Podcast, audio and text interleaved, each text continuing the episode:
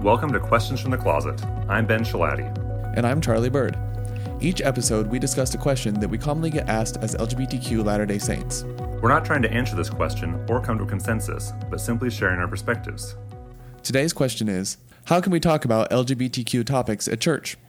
Charlie and I are not terribly diverse, and we share many of the same life experiences. For example, we both took Pottermore quizzes and were sorted into the Hufflepuff house.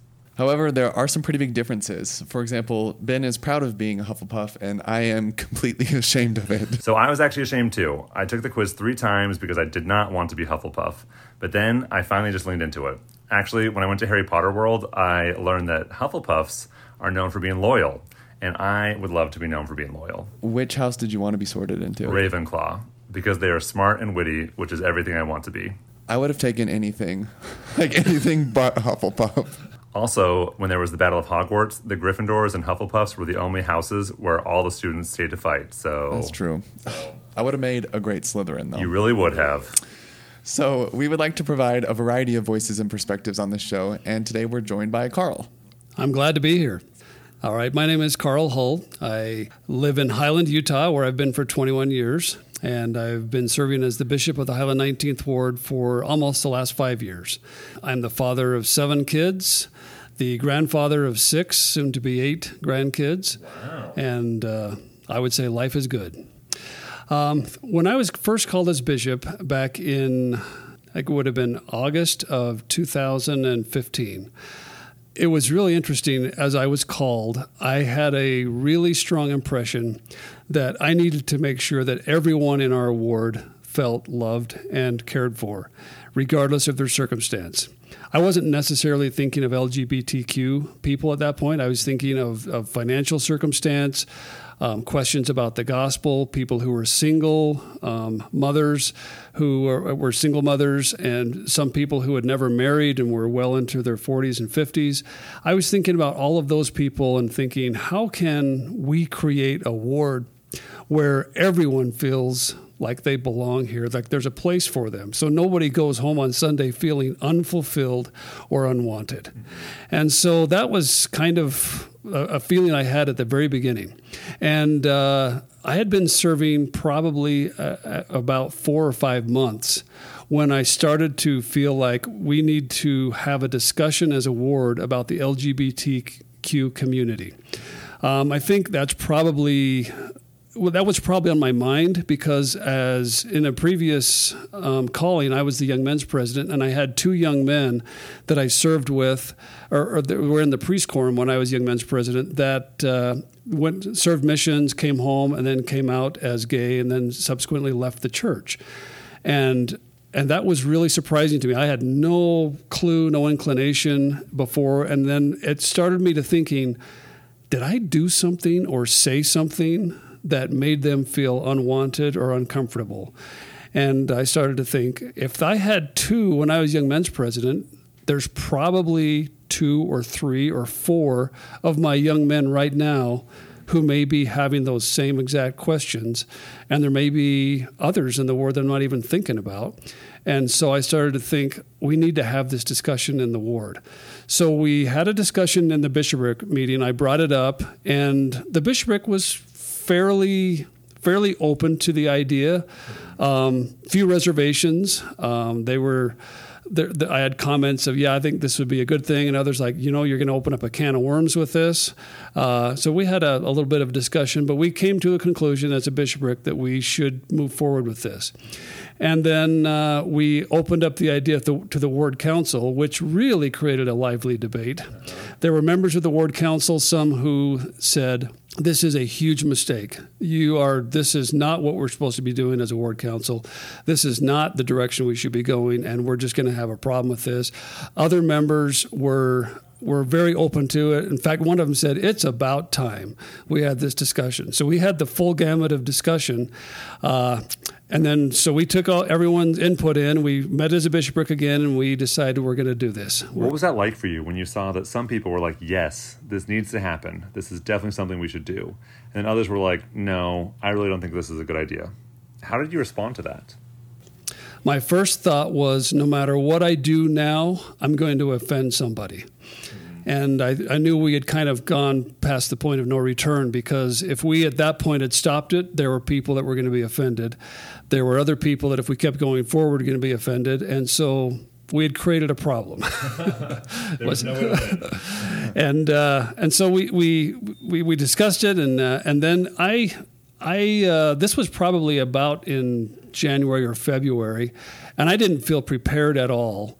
Um, to have this discussion with my ward yet. So I felt like I need to prepare. I need to do a lot more research and understanding of this topic before I stand up in front of our entire ward, all the adults in the ward, and have a discussion like this.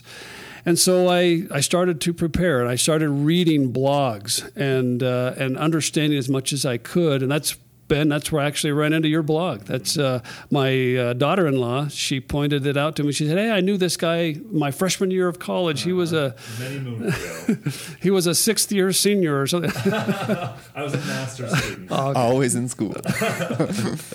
a professional student. So, and uh, so I started reading the blogs, and then and then I also uh, went and started visiting families where one of their children um, had come out as gay, and I talked to them about you know what was it like, how hard was it, what were the what were the emotional challenges that they went through, or what were some of their fears, and, and what was life like growing growing up for them, and I just started learning a lot. I learned just so much about the emotional damage and the trauma that people had gone through, and. Uh, and then I, I, just devoured everything I could on LDS.org. Well, it was called LDS.org back then, Church of, Church of Jesus Christ.org now, which is now called MormonandGay.org. And I don't know if they have they changed the name of that yet. They have. Now it's under a special topic section.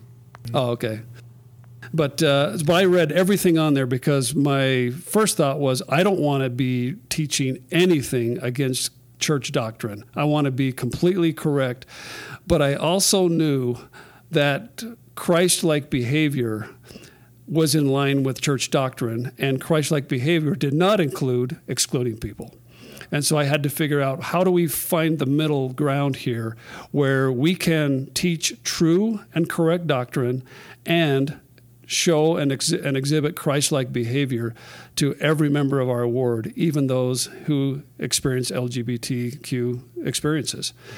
So that's what that's kind of where things got rolling. Can I ask how long ago this was? Uh, this was in uh, 2016, so it was about uh, four years. About four years ago now. So I, I'd only been a bishop for about six months at this point. I was still green and inexperienced, and I'm sure a lot of my members were looking at me as a very green and inexperienced bishop. you know, I'm just really impressed that you pushed forward with this prompting that you had. About half the time I get invited to speak in a ward, I get uninvited because someone feels uncomfortable or they raise concerns and they say, actually, Ben, we're not going to have you come. So it takes a lot of courage to go forward with something like this.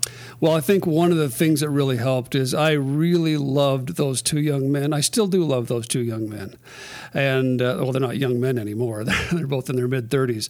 But I loved them and I loved their families. And I thought, if I can do anything to help their families feel like like they are still a part of our ward and they're loved. And if i can help those two friends of mine those two men understand that they're still loved and that there's not any part of them that's rejected by me that's worth it. And so that's that kept me going uh, I, I, started thinking about okay, we're going to teach the church doctrine and, and we're going to be very doctrinal oriented. And then it's kind of switched to we're going to be very Christ like, love oriented. And, uh, and then it, it evolved over time to we really need to understand and, and really understand at a deep level what people are feeling what they're going through because I felt like once we understand, then all of a sudden, all of the fears we have of homosexuals and homosexual behavior, they just melt away. Um, and I would I would say that uh, you know a few years ago, maybe ten years ago or so, if someone had said, "Hey, I want to I want to come bring my gay friend to your house," I would have been really nervous like, "Oh my gosh, what what's the agenda here? Why why do we have a gay person in the house?" And because uh, I was fearful. I did not know. I did not know what what to think. And once I got to know people, it's like the fears were gone. It's like, there's nothing to be scared of here. These are just wonderful, good people, like all the other wonderful, good people that you have. And they have, they carry something with them that's different than you which is in many cases when you recon- when you try to reconcile what they carry with with church doctrine, that's not an easy thing to carry. And the, the empathy that I started to feel during this process was huge. And I wanted our ward members to start to feel that empathy. Something you said made me think of something that President Ballard said when he came to BYU. Um, I was actually there for this devotional, and it was like a Q&A format, and he said, we need to listen to and understand what our LGBT brothers and sisters are feeling and experiencing. Certainly, we must do better than we've done in the past so that all members feel they have a spiritual home where their brothers and sisters love them and where they have a place to worship and serve the Lord.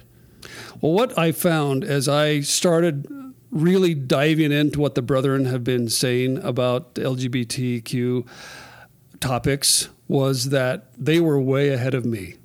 I was surprised how many statements and how many commentaries from the apostles I found that were way more way, way more open to to opening our arms and our and our chapel doors and and uh, and our homes to members of this community than I had thought. And I was surprised that I was behind a little bit in my thinking because I remember specifically Elder Christofferson, Elder Oaks, Elder Holland, and Elder Cook.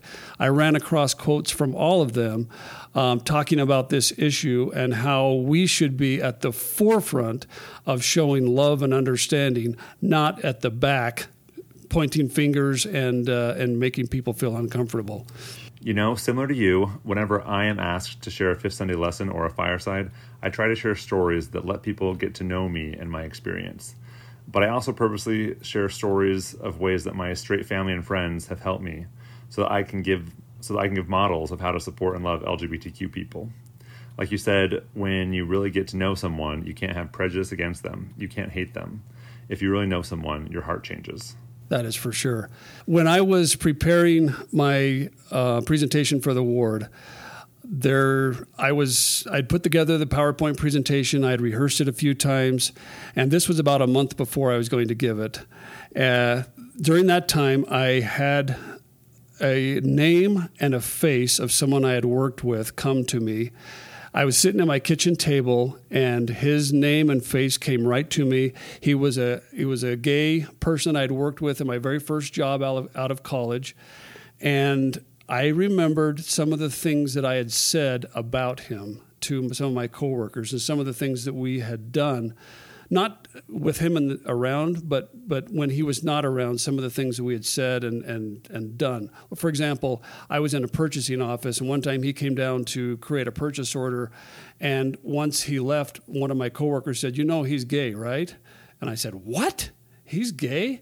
And so half in jest, half in seriousness, we went to the janitor's closet and got some disinfectant and cleaned the whole area where he had been sitting. Oh, And I look back at that and I thought, oh my heavens, what an embarrassment I was to myself.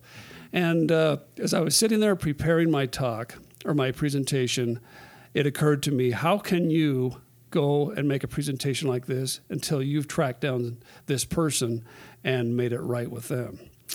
So through I hadn't worked with this guy for over 20 years, and uh, through through social media, I was able to track him down, and uh, I reached out to him and said, Hey, my name is Carl Hull. We used to work together a long, long time ago.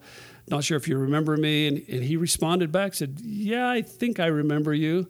We were never really close at all. And I said, um, Are you still in the area? And he said, Yeah, I'm still in the area. I said, Would you be willing to meet with me?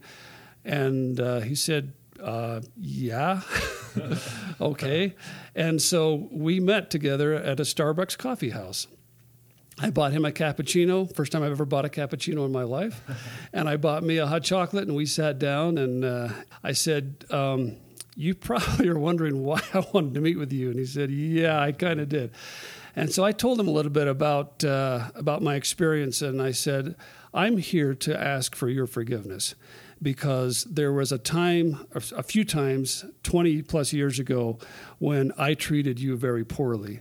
And I said things about you because I didn't know you and I didn't understand your situation, and I thought you were an evil person. And I'm here to apologize to you and ask for your forgiveness. And uh, he teared up, immediately forgave me without any hesitation. And I thought we were done. I thought we were done with our conversation. And uh, he said, uh, Would you like to hear my story? And I said, Sure, I'd love to hear your story. And he opened up for the next 45 minutes to an hour and told me his story.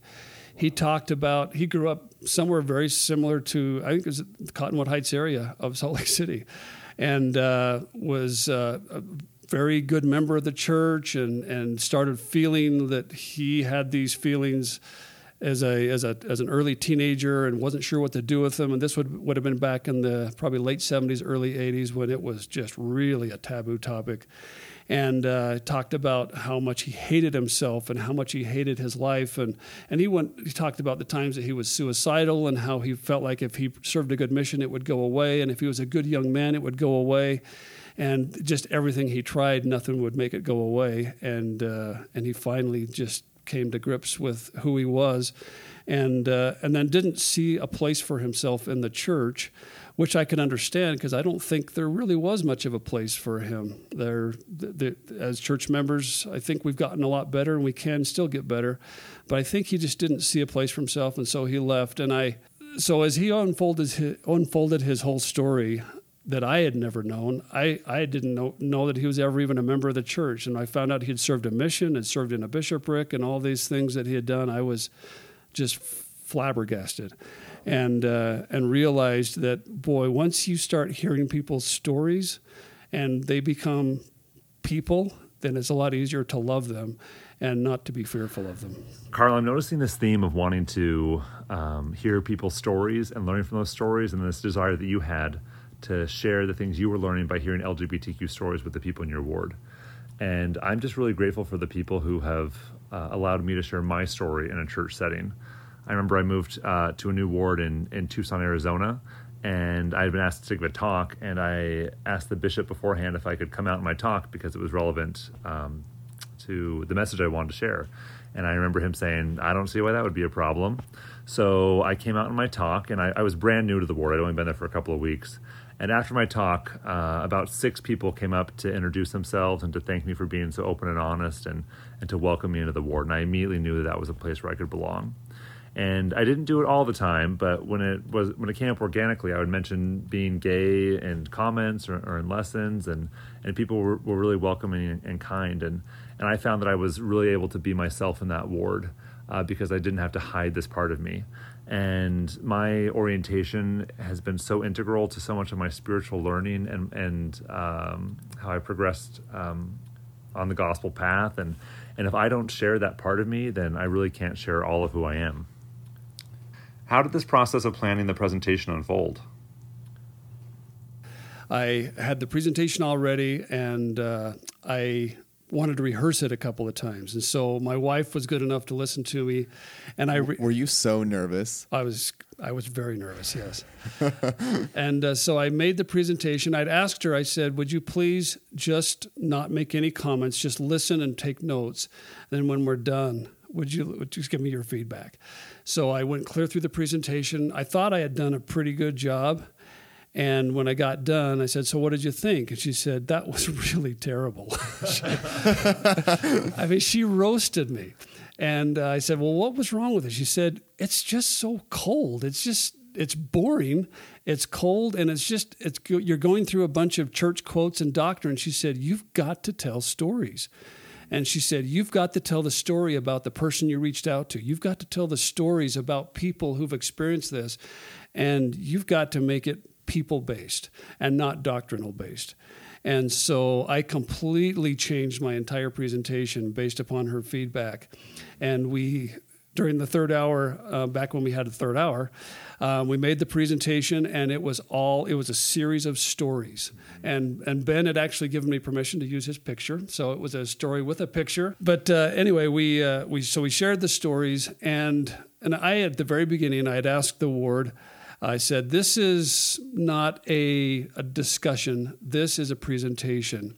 And I'd asked him to just sit back and listen and uh, and try to feel the Holy Ghost. And uh, my wife and all of my married kids, and I even my single kids too, um, they all fasted for me. And so we we approached this uh, this meeting fasting for help. And by the time I stood up, I was already feeling the Spirit really strongly. And uh, and then as the presentation went, I could tell that some members were doing really well and some were struggling, but they were there and they were listening. And when we got done, I had uh, quite a few members who came up and, and thanked me. I had a couple of members who came up and said that was a hard presentation to sit through, but I'm going to go home and think about it, and I'm going to go home and listen to it. And uh, and overall, it was it was I think extremely well received. I think if you were to go and, and take a poll of people in our ward and ask them, do we have an accepting and a loving ward? I think that that by and large, the over, overwhelming majority would say we have a very loving ward. And if someone if someone is, does not fit the typical Mormon mold, there's a place for them in our pews. What have been the effects of that lesson in the year since? We have had uh, we've had some follow up lessons. We we didn't want that to be a one and done type of a thing. So we we on the this particular Sunday, we we gave the lesson to all of the adults. The very next Sunday, we gave the same lesson but to the youth. And we wanted the adults to know we're, we're going to be having the same discussion with the youth, and they need to understand where we, where we stand on it. So the youth uh, had the same presentation, and in that one, we actually had a young man, a young man from our our stake who had come out about a year previous that uh, came and uh, and spoke to the youth. And so I made a very similar type of a presentation, and then at the very end, he stood up and shared his personal experience, which made it very powerful because some of the kids knew him and uh, that was that was a, a, very strong a strong um, endorsement that okay yes this is someone who can be loved. And so we, we had that. And then we've had a series of discussions um, as a ward um, since that time, we've, we've talked about what, how should we handle people who have serious doubts and questions about the church? How should we handle people who, who don't fit in because their marital status is different than ours or, or, or, they, or they never, never have had that opportunity? And so we've tried to address difficult topics throughout the entire time. And then when, when we ever we talk about a difficult, difficult topic, we, we always refer back to this one and I think people realize, okay, that was a good experience. We actually had some good results from that. So maybe I can be open minded about the next thing we're going to talk about and and and be okay with it. And so it's it's become a topic that people are not scared of in our ward. And uh, when it comes up, I think it, we've also talked about that when it comes up in the ward, jokes about gays are not accepted you know, they're, they're, they're, and comments that are derogatory are just not accepted anywhere in any class in in our ward, and we hope it stays that way forever. As you've been talking, I keep thinking about the, these two original young men that you talked about, and a piece of advice that I often give to people is. Um, I, I have a lot of seminary teachers or gospel doctrine teachers reach out to me and ask how they can make their classes more friendly towards the LGBTQ community. And a piece of advice I give is treat every lesson as if there's a, an LGBTQ individual in the room, because most likely there is. And um, I don't know, I, am just, it, it's so incredible to hear this story and imagine myself 10 or 15 years ago in this ward in a youth group and, and having that sort of resource and realizing that so often I feel like there's so many uh, like my, my church experience growing up has been so beautiful and and my testimony is very strong but it's also so coupled with derogatory comments or so many like little daggers that say, "We love you, but you're not welcome here." And it, it's always coupled by this, "I don't know if I actually belong here," or f- for years I felt like if, if people knew who I was or this this side of me that they wouldn't accept me, I wouldn't be welcomed, I wouldn't be asked to say a prayer or um, be sent on a ministering assignment. Just just so many so many little things, and I, I'm so happy for your ward and and for for anyone in that ward who is LGBTQ because they never have to feel that again. And they can go and sit on the pew and, and feel comfortable with who they are and have a place where they can worship and connect with God and and feel the power of of Jesus Christ without worrying if they're safe there. And that's so beautiful. Well, that's that's exactly what we're trying to create. I don't know if we're perfect, but I I think we're doing a pretty good job. Another thing uh, I'll add is I think a lot of people are hesitant to to ask questions or to bring this up because they don't want to say the wrong thing. And I, am really impressed by the way you went and talked to different individuals and tried to learn stories. And I don't think anybody has ever said the wrong thing to me when they come at it with an attitude of I want to to understand and I want to be able to love you.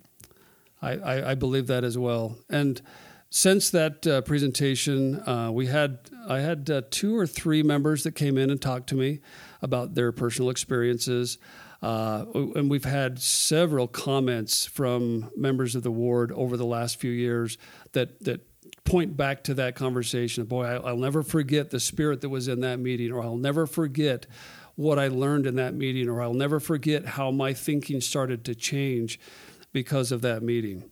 So I, and, and really, I think that we all took another step toward Christ.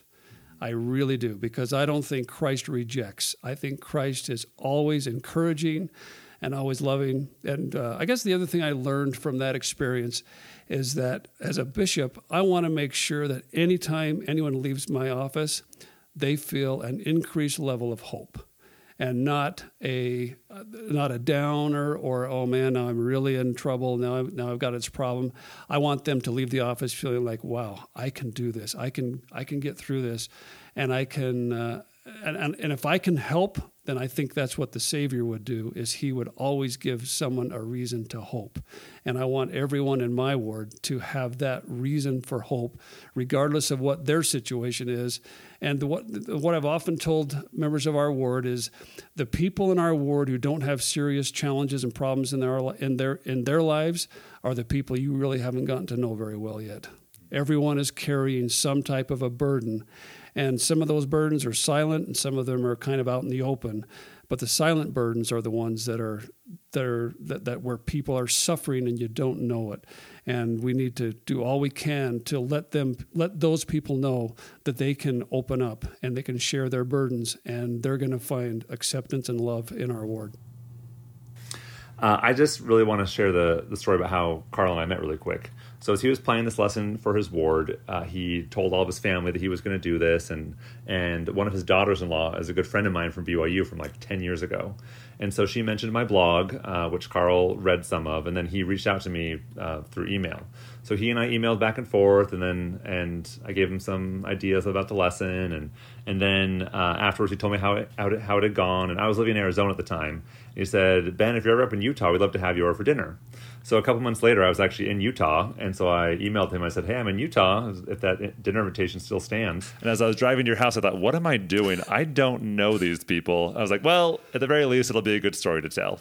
And so I rang the doorbell, and then when you opened the door, I was going to shake your hand, and you just said, "In this house, we hug our heroes," and you gave me a hug, and I just knew that I was going to be welcomed and loved there. And we talked all about uh, you know the stories that you're sharing and and I just felt so much hope that someone like you, who didn't really have a strong connection to the LGBTQ world, had felt a prompting from the Holy Ghost to do something and then did it.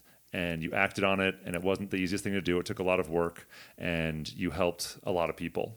And I have no doubt that there are Carls all over the church who are receiving promptings and having the courage to act on them. I agree. I, I, I think I was probably started in my quest for this by my stake president.